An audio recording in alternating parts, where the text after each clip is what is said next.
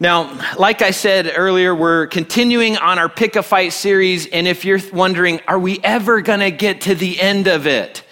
Um, I've got enough material that I think we can make it through summer. So, like, if you just want to keep picking a fight, you know, like, I got a lot of stuff that we can do, but we're actually going to come to an end rather, rather soon.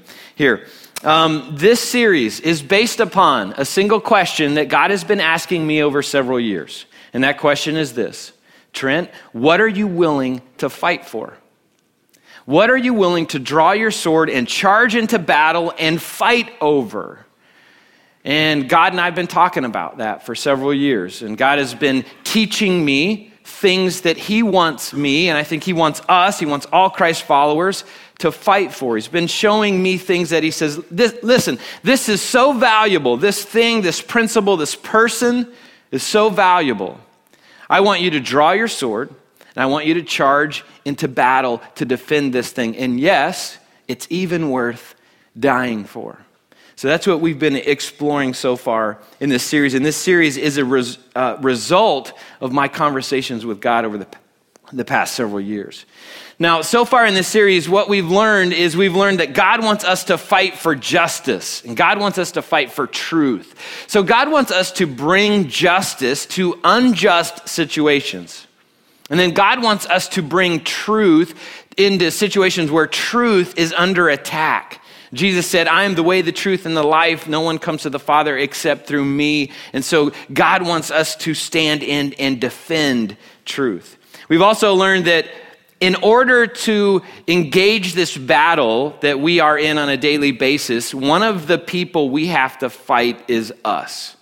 Because we're often the ones that stand between us and us becoming more like Jesus, which is God's goal for us, is for us to grow to be more like Jesus. If you're a Christ follower, that's what God wants for you. And the person standing between us and us becoming more like Jesus is us. And so we've got to draw our swords and we've got to fight with ourselves on a daily basis. We also learn that God values unity so much that Jesus prayed for it. John 17, Jesus knelt and prayed and prayed that we would be one, just like he and God the Father are one. And so unity is a really big deal to God, and it should be a very big deal to us.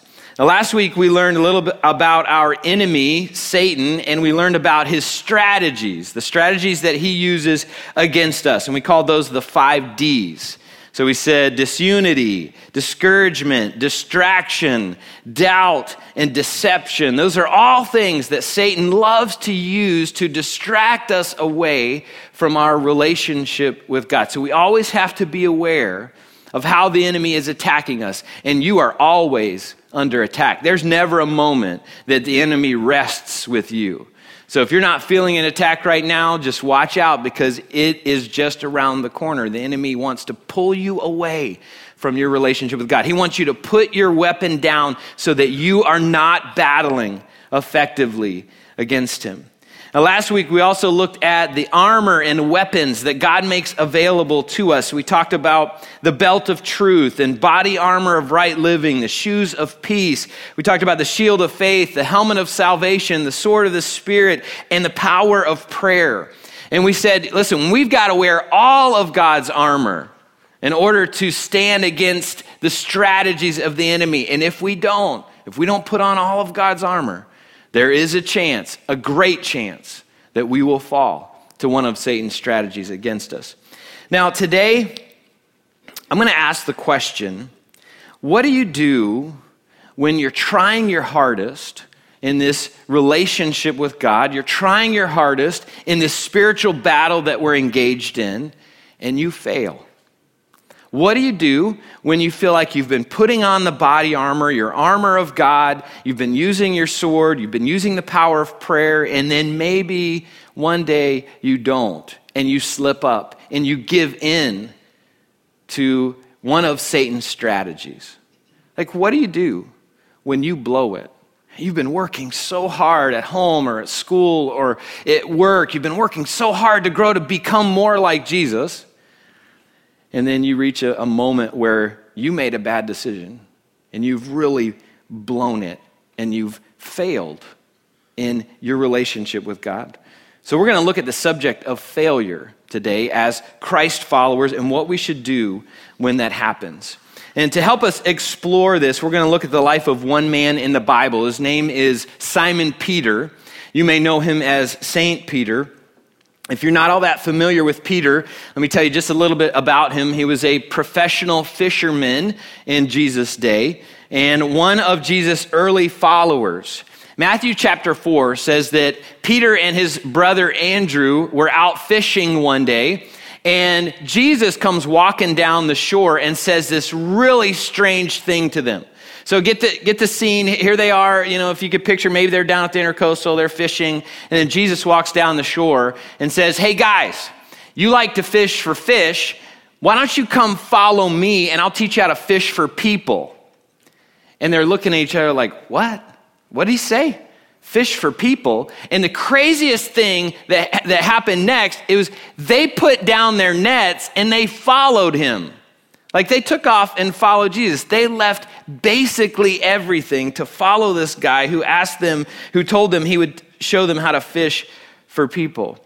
They left their home, their business, their family, their friends, literally everything to go follow this guy named Jesus. Now, for you and I, probably we would probably be a little more cautious about that, wouldn't we? You know, if some dude comes walking into your office and goes, Hey, why don't you come follow me? I'll show you how to fish for people. You're probably not going to get up from your cubicle or whatever you're doing and go, Cool, I'm going to go follow him.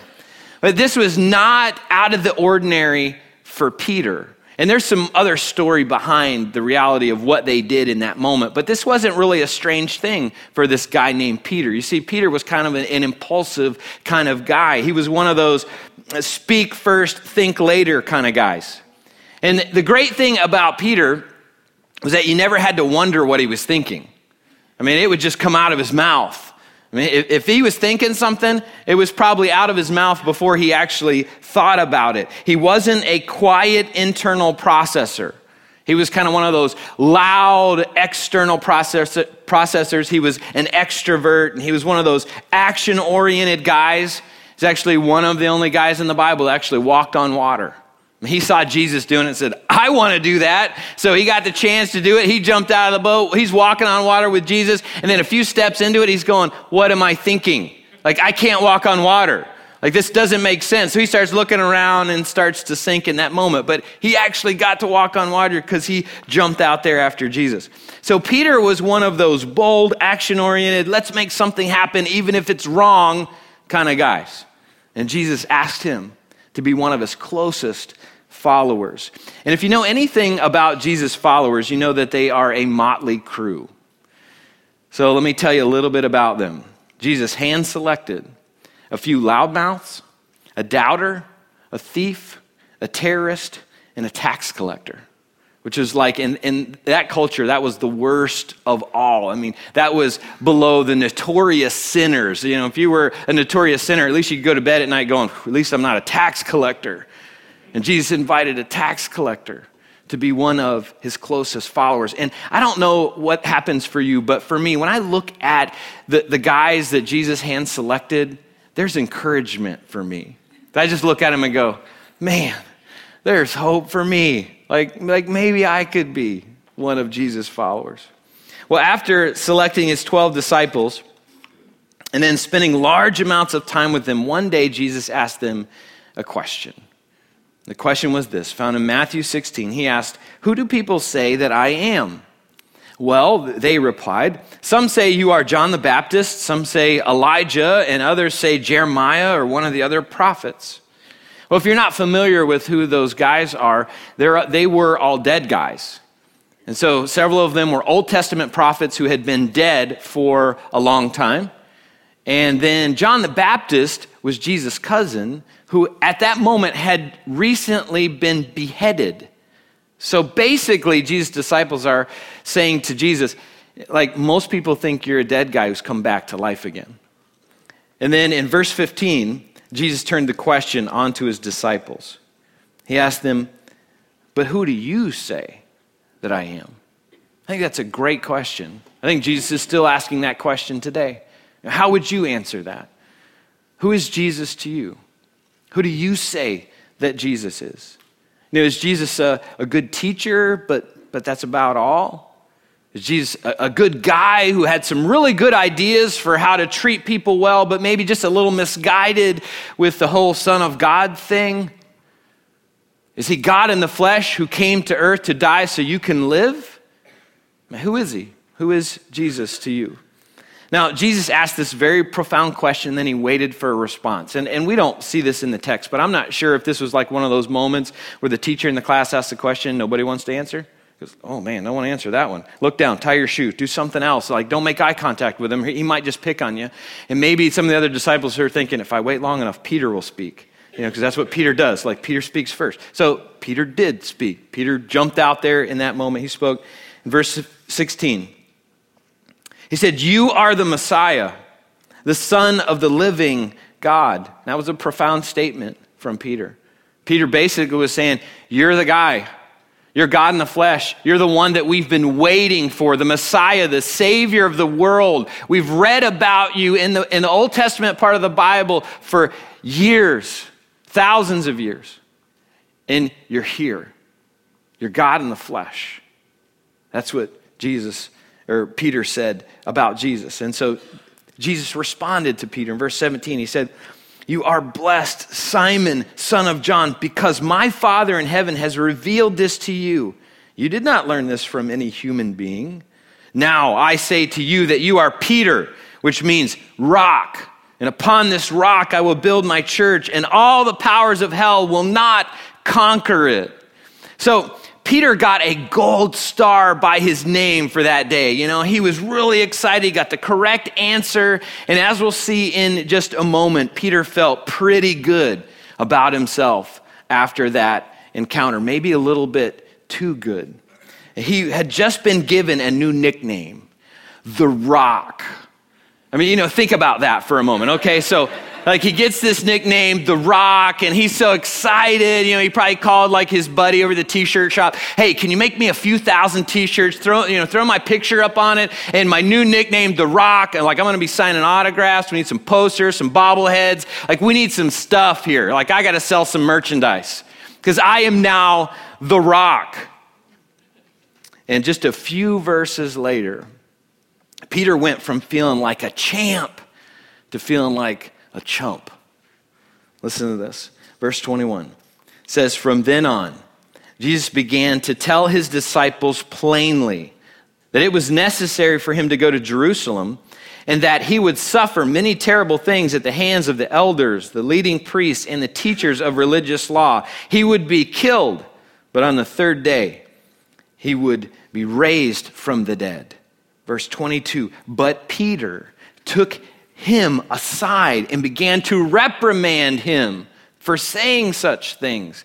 Lord, heaven forbid, this will never happen to you. I mean, Jesus, come on. Like, don't you realize who I am? I'm the rock. I mean, you said it yourself. I'm the rock. I'm on your side. There's no way that's going to happen to you. I will prevent anything bad from happening to you. Don't you know who I am? Did you not get a t shirt? Like maybe I mean, you should get a t shirt. Did you not see me in those sunglasses? I mean, I am the man. In verse 23, Jesus said, Get away from me, Satan. You're a dangerous trap to me. You are seeing things merely from a human point of view, not from God's. How often do we do that? How often do we just look at things from a human point of view without considering, like, maybe there's another perspective on this whole thing. Like, maybe God's got a perspective that I don't have. Like, maybe I should trust in Him more than trusting in me and what I can see and my abilities and maybe this cool nickname that I now have. So, Peter went from being called the rock to being called Satan, the enemy of God. And that wouldn't be the last time that Peter would stick his foot in his mouth and neither would it be for any of his the other disciples. But right before jesus was crucified he gathered his disciples together for what is known as the last supper. This is the moment he had ate his last meal with them. He celebrated communion with them. And he reminded his disciples about what was going to happen. He was going to be betrayed unjustly accused and tried. He was going to be handed over to the Romans to be crucified. And get what the disciples start arguing about right after that. So, I mean, you know, like, get the, the, the setting. Jesus is, he's got his disciples there. It's kind of an intimate moment. It's one of those real somber moments where Jesus is going, listen, guys, this is it. Like, we're here. We're in Jerusalem. It's about to happen. I'm about to die. Like, you've given up all your, your life to follow me, and I'm about to be gone, about to be crucified. And right after that, the disciples start arguing about who's going to be the greatest disciple of all time. I mean, they're just, you know, really arguing about this, jazzed about this opportunity, like, I'm going to be the best. Andrew goes, you know, it's got to be me because I was one of his first followers. Like, he walked up to me first, so I got to be one of the best ones. And then John said, Have you not read the Bible? Well, you hadn't at that point because it hadn't been written, but Bible says that John was the one that Jesus loved, the disciple that Jesus loved. So John's going, It's me. You know, Jesus loves me. And then Peter, you know, obviously Peter's got to chime in. He's got to say something. Do not forget that I'm the rock? I mean, I'm the guy. Jesus said that. And then Andrew, his brother, goes, Oh, yeah. And he called you Satan, like, you know, just a few verses later. So you're off the list, man. You're not on that list. So here we have Jesus' hand selected disciples, the men he has chosen to change the world, and they're arguing about who's going to be the best. And again, and I look at Jesus' disciples, there's hope. I just think there's hope for me. Like, you know what? He picked, you know, like a, a really odd group of people to follow him and change the world. And there are moments I'm like, I'm just like them. I do the same kind of stuff. And in Luke 22, verse 31, Jesus looked directly at Peter and he said this Simon, Simon, let's, got, let's not get too big of a head about this rock thing, okay? Like, let's, let's come back down to earth. Satan has asked to sift each of you like wheat, but I have pleaded in prayer for you, Simon, that your faith should not fail. So when you have repented and turned to me again, strengthen your brothers. Now, notice what Jesus said. He said, When you have repented and turned back to me, that means that Peter was going to turn away from God. He was going to turn away from Jesus. He was going to betray the God that he loved. And Peter was thinking, What are you talking about? I cannot imagine that ever happening. My faith is strong in this moment. Uh, he was ready to, to fight for Jesus, he was ready to die for Jesus. And he even told Jesus that in disbelief to what Jesus said. Verse 33, he said, Lord, I'm ready to go to prison with you and even die with you. I'm willing to go to the end. I mean, whatever it takes, I'll, I'll be there. I'll do it. You won't, I mean, if you die, you're not dying alone because I'll be there in that moment. And Jesus replied, Peter, let me tell you something. Before the rooster crows tomorrow morning, you will deny three times that you even know me. Peter's going, What are you talking about? That could never happen. And then Jesus was arrested. And that next morning, a young servant girl, actually through the night, a young servant girl, thought that she recognized him as one of Jesus' followers. Jesus was being tried in that moment. And she says, Aren't you one of his followers? And he goes, uh, What are you talking about? I don't even know this Jesus guy. Somebody else comes up and says, like, I, I'm pretty sure I saw you like with some t-shirts somewhere. Like, didn't I? Like, weren't you following Jesus? He's like, I have no idea what you're talking about. And a third time, someone comes up and insists you've got to be one of his followers. Peter starts cursing at the guy, saying, Listen, I don't even know what you're talking about. I don't even know who this Jesus is. Peter had denied the one he had called the Messiah. In verse 61 of Luke 22, it says, At that moment, the Lord turned and looked at Peter turned and looked, and their eyes locked. And so they're close enough where they can see each other. Jesus looks at Peter, and instantly Peter remembers what Jesus said before the rooster crows three times he will deny him. In verse 62 says, And Peter left the courtyard weeping bitterly. He had blown it. He'd failed. He'd betrayed his God. I mean, he promised to fight for Jesus. He promised that he would die with Jesus. And he couldn't even stand up to a middle school girl that accused him of being a follower. He had failed in that moment. And we all know what that's like. We all know what it's like to fail. I mean, when life is rolling along well, and, you know, if you're a Christ follower and, and there are moments where life is kind of rolling, rolling well and you feel good, you feel like the rock. You feel like, man, I could take on anything. I can beat any obstacle. Man, I'm, I'm doing good in my relationship with God. My prayer life is good. I'm reading the Bible. I feel great. Feel like you can handle any temptation, but inevitably, all of us fail. All of us make mistakes. We all mess up. We all walk away from God. We all deny Him in some way. And Romans 3:23 says everyone has sinned.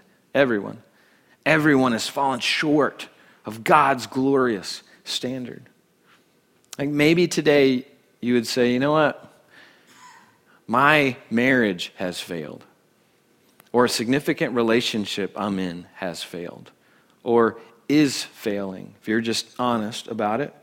Maybe you would say, "You know what? I've failed to, put on all of God's armor on a consistent basis. And again and again, I've, I've blown it by giving in to the strategy of the enemy. That strategy that he always uses against me. It's not some new strategy, it's not some surprise when he comes along with it. I know it's coming. And I've given in to it again and I failed. Or maybe you've slipped up with some addiction and you just feel so guilty about that. Maybe you've been in this difficult season of life and you've looked at God and said, Listen, if you're not going to help me out, like, deal's off. I'm not serving you anymore. I'm just not doing this Christian thing anymore. Like, you're not fulfilling your end of the bargain. I thought when I became a Christ follower, like, you would do all this really cool things and my life would be easier. Well, it hasn't been easier. And maybe you would say, you know what, you've just kind of put your weapon down and you've said, I'm not serving anymore. I'm not fighting anymore. I'm done. And then if you were honest and you would look at the gap between you and God, maybe you just go, wow, how did I get here? How did I walk away from the God that I love? How could I have allowed that thing to happen? How could I have made that choice, that choice of failure to be here? Now, when we blow it, when we turn away from God, we're all tempted to believe that we've blown it too badly that maybe our failure is too big for God to ever forgive us, to, for God to really love us again. And if we believe that lie too long, here's what happens. We start walking down this road of guilt and shame away from God. We look back and go, My junk is too big. God can't forgive that. And so we keep on walking away from God. And there are many Christ followers today who are on that path away from God just because they feel like their sin has been too big, their failure has been too big, they've blown it way too much. But throughout the Bible, Jesus says to all of us, just like he told Peter, he says, Listen, listen to me. You're going to sin. You're going to blow it. You're going to deny me. You're going to turn away from me. But the real question is, what will you do after that. So Peter stood at a Y in the road. He had failed God, he'd betrayed him. What was he going to do next? Was he going to embrace God's grace and return to him quickly? Or was he going to be another casualty of spiritual warfare because of his failure? And was he going to keep on walking away from the God who loves him. Well, the Bible records that Peter picked himself up, he embraced God's grace, he turned back to God, drew his sword, and he fought in a way that he had never fought before. And after that, he was never the same. After he had turned back to God, Peter experienced one of his greatest contributions to God's kingdom. When the Holy Spirit showed up, Peter stood up and he preached his very first sermon to thousands of people. And Acts 2 records that on that day, 3,000 people heard his message and gave their hearts to Christ in that moment. Were added to the church that day. Substantial contribution of what God wanted to do through Peter in that moment. He went on to be one of the early church's prominent leaders and led the church to, to do some amazing things there, but then to begin all around the world. He led many people to Jesus. He even confronted the religious leaders who he was afraid of before the religious leaders who had Jesus crucified. After that, he confronted them and said, You know what? This Jesus you crucified. He is God in the flesh, the Savior, the Messiah that we've been waiting for. He lived with this passionate boldness in that moment. He was so passionate about following Jesus and living all of his life for him that church history teaches that he was crucified just like Jesus, except upside down. Got to the point where he was nailed to the cross and he said, Listen, I'm not worthy to die the way that my Savior died. So please hang me upside down. That's passion. That's a change. That's life change in a moment where he says, Listen, I'm not going to walk down that road of failure and guilt anymore. I'm turning back to God. I'm going to live a whole new life. I'm going to fight in a whole new way. All that happened after his greatest failure. So if you have failed, if you've blown it, if you've messed up so badly you think you can never be used by God again, it's simply not true. Your greatest contribution still lies ahead of you. Some of you today may be, be here at that Y in the road where you're trying to decide, what do I do next? Where you say, listen, like, I, I know I've blown it, but I'm not exactly sure what to do. Maybe you're considering, seriously considering, continuing to walk down that road away from God because you feel like, I, just can't go back. God just isn't going to love me. I can't overcome what I have done. But Jesus is extending his grace and he's waiting. He's waiting for you to return. He's waiting for you to say, Listen, I've blown it. He's waiting for you to run back to Him. He wants nothing more than for you to return quickly to Him. Quickly. I mean, here's the deal I, my wife and I have four kids, and my kids aren't perfect. And if you know me, you know they're just like me, they're not perfect. And when, when any of my kids blow it, if you're a parent, put yourself in this spot. When your kids, when they blow it, what do you want from them? Do you want them to shy away from you for a long period of time, feeling like I'm just not worthy to be in a relationship with you? Do you want them to try to work real hard to earn your relationship back? Or do you want them to come back quickly? I want my kids to come back quickly. I want my kids to come back to me fast and go, Dad, I've blown it. Will you forgive me? And that's what God wants from us to come back quickly. You can tell how far you've come in your relationship with God by how much time passes between you blowing it and you returning to God. How fast do you run back to God? Do you wait a real long time or do you quickly just run back to Him quickly and say, I'm so sorry.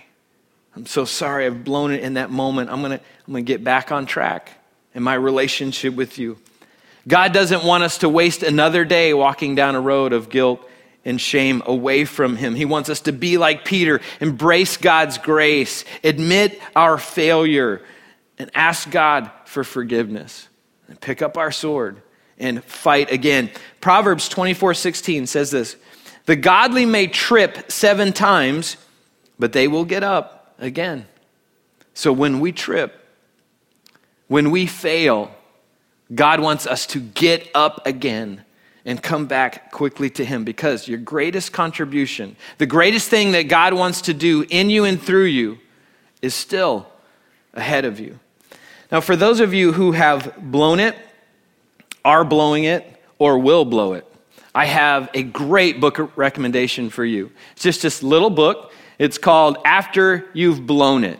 And this little book can help you reconnect with the God who loves you. It's got some great action strategies. It's a short little read. I highly recommend it for, for anybody because here's the deal if, if you haven't blown it yet, guess what? You will. You're going to blow it. That's just kind of what we do. It's, it's part of our nature. So there are moments that we just blow it. Everybody can use this kind of resource. Now, I've got it listed on our spiritual growth challenge, so you can pick up a copy of that before you leave today at our Connection Center if you're really interested in that. You can also download it from our website later today, theepicchurch.com. Uh, this book has really helped me, and I know that it can help you. Now, in just a moment, our worship team is going to come out and they're going to guide us through a final song. And it's a real song of reflection this morning. And, and here's what I encourage you to do if you are at that Y in the road, I encourage you to turn back to God. I encourage you during this song, have a conversation with God. If you need to ask Him for forgiveness, do it in this moment. If you need to come and say, Listen, I've blown it, tell God you've blown it. I mean, be honest in this moment, like He knows. It's not a surprise. Okay? If you've blown it, just tell Him, I've blown it. If you've been distant in your relationship with God, you've just been kind of wandering away just for whatever reason, today is a wonderful day to come back and just say, I'm so sorry. I'm sorry I've walked down this path away from you. I want to admit that to you, and I want to be back in a close relationship with you again. If you need some uh, prayer, if you'd like somebody to pray with you, after the service, I'm going to be up here, and uh, some other folks will be up here with me. So, after the service, if you need some extra prayer in helping to reconnect with the God who loves you, love for you to come on up and do that. So, let's pray together. Lord, I, again, I'm, I'm so thankful when I, I look at the Bible and I look at the, the disciples, these, these guys that you've hand selected to follow you, and the reality is, like, nobody else would have picked that group of people. Nobody. And, and when Jesus, you picked them, everybody was going, What are you thinking? You know, change the world with them? Lord, and I look at the disciples and I see how they, they lived their lives before your, your resurrection. I think, wow, there's hope. There's hope for me. And then I watch them live their lives after the resurrection. And I think, you know what? There, there's even greater hope for us to do the same kind of things, to live with that passion and purpose for you. And, and Lord, we're going to fail. You know that. You know we're going to fail. Well, when we fail, you want us to get up quickly and get back in the battle. Come to you and be restored in that relationship. Draw our, our swords again and charge back into the battle because, Lord, we are needed on the front lines. And so, Lord, I pray for all of us this morning in this moment. There may be somebody here today who desperately needs to reconnect with you. Lord, I, I pray that today would be the day that they say, Listen, I'm, I'm not walking this road away from God anymore. This is where I'm stopping, I'm turning, I'm going back. I'm going to reconnect with God again. Lord, maybe there's somebody here today who would say, you know what, I've never even started a relationship with God, and today's the day. I'm going to start a relationship with Him and, and experience what it's like to walk in a relationship, a life changing relationship with Jesus Christ. So, Lord, I just pray that you would speak powerfully to us through this song as we reconnect with you. In Jesus' name, amen. I just want to encourage you if you feel like you are very distant from God, um, just run to Him. He is so open for you to come to Him and offer you, offer Him your heart. And so I know when I've been distant from God before that He is so wanting us to come running to Him. And so if you need to do that today, as Trent mentioned, come on up here and uh, pray with Trent or pray with some of the folks down here to help you in reconnecting with Him as well. And then there's the spiritual growth challenge, as Trent mentioned. If you would like to go deeper into the subject this week, I highly encourage you to get one of those spiritual growth challenges from the Connection Center or online as well from our resource tab and work through that and work through it with your small group. And if it's a subject that you need to dig deeper with with God this week, I highly encourage you to do that. Well, my name is Tim Jones, and I'm one of the pastors here on staff. I'm over all of our small group environments, and we are so glad that you were with us for the service today. I just have several things to close us out before you take off today. Um, Today is the final day for the giving tree in terms of turning in your gifts. If you've gotten those gifts and you uh, have the cards and you've gotten the gift, turn them in at the table. If you've forgotten about that, no problem. Run on out and get them from home or uh, run out to the store or something like that. You guys did an amazing job. Thank you so much uh, for helping out families here uh, for this Christmas as well. And so you can turn them in at the table uh, in the back over there as well. And speaking about our Christmas schedule or Christmas that's coming up pretty soon here, we want to let you know what's happening in the month of December. In the month of December, we're going to have our Christmas services on December 22nd. And so if you have friends or family members that you would love for uh, them to come to church, uh, and they're probably a little more open to coming to church maybe at the Christmas time of year, uh, please invite them to come on out to our Christmas service on December 22nd. And then we are having no service December 29th. And so we want you to enjoy your families and your friends. Uh, it's also a time that we give off to all of our volunteers for them to appreciate them and spend time with their family and friends. So if you show up on the 29th, well, you'll be the only one here, or maybe a few other people. But, uh, anyways, mark that on your calendars. December 29th, we have no services, and then we'll start back again on January 5th as well. And then if you call Epic your home, uh, there's two ways that you can give. You can give through the giving boxes or give online as well. And since we are coming up at the end of the year, uh, for tax purposes, if you want to know uh, how that kind of goes down with the end of the year coming up, uh, if you give online, you need to get that in by December 27th. Uh, it takes a couple days to process. Or you can postmark um, and send it in through the mail, and it just needs to be postmarked by December 31st as well. And then, if you are new today, we're so glad that you are here with us today. If you'd like to know more about Epic, please stop by our Connection Center. We'd love to meet you, and we'd also love for you to get any information that you would like to know more about Epic as well from the Connection Center. And then, again, Clay is going to be in the back, and uh, he has brought all this coffee to help him with his expenses. So we would love for all that coffee to be gone. I think the bags are like 10 bucks, or just just give them 20. I don't know. Just give them your lunch money or something. But, uh, anyways, uh, he does a phenomenal job, like Trent was saying. Like, they host 35 teams, 35 weeks or 40 weeks out of the year. They've got missionary teams coming down there. And so he does a fantastic job, along with the rest of the team members, in hosting week after week after week of helping people uh, connect to people in the culture down there in Guatemala and really making a difference there. So please support him in that as well. And before you take off, say hi to somebody new today. We'd love for you to meet somebody new. And then again, if you need prayer, come on up here and have a great Sunday. Thank you for being here today.